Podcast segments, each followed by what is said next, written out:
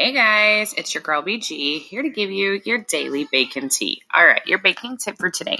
If your cake has soggy edges, that means the cake was not released from the pan soon enough and the condensation has occurred inside of the pan. So be super mindful um, about when you need to take your cake out of your pan after it is done baking. All right, your tea for today. I have been on this like crazy cooking thing. I don't even know what to call it, but it has been an exciting time period. Um, we in the mornings, so my I'll do most of my work in the mornings, and then when I get done, my husband will say, "Hey, what are you cooking this morning?" Because every morning it's been a new thing.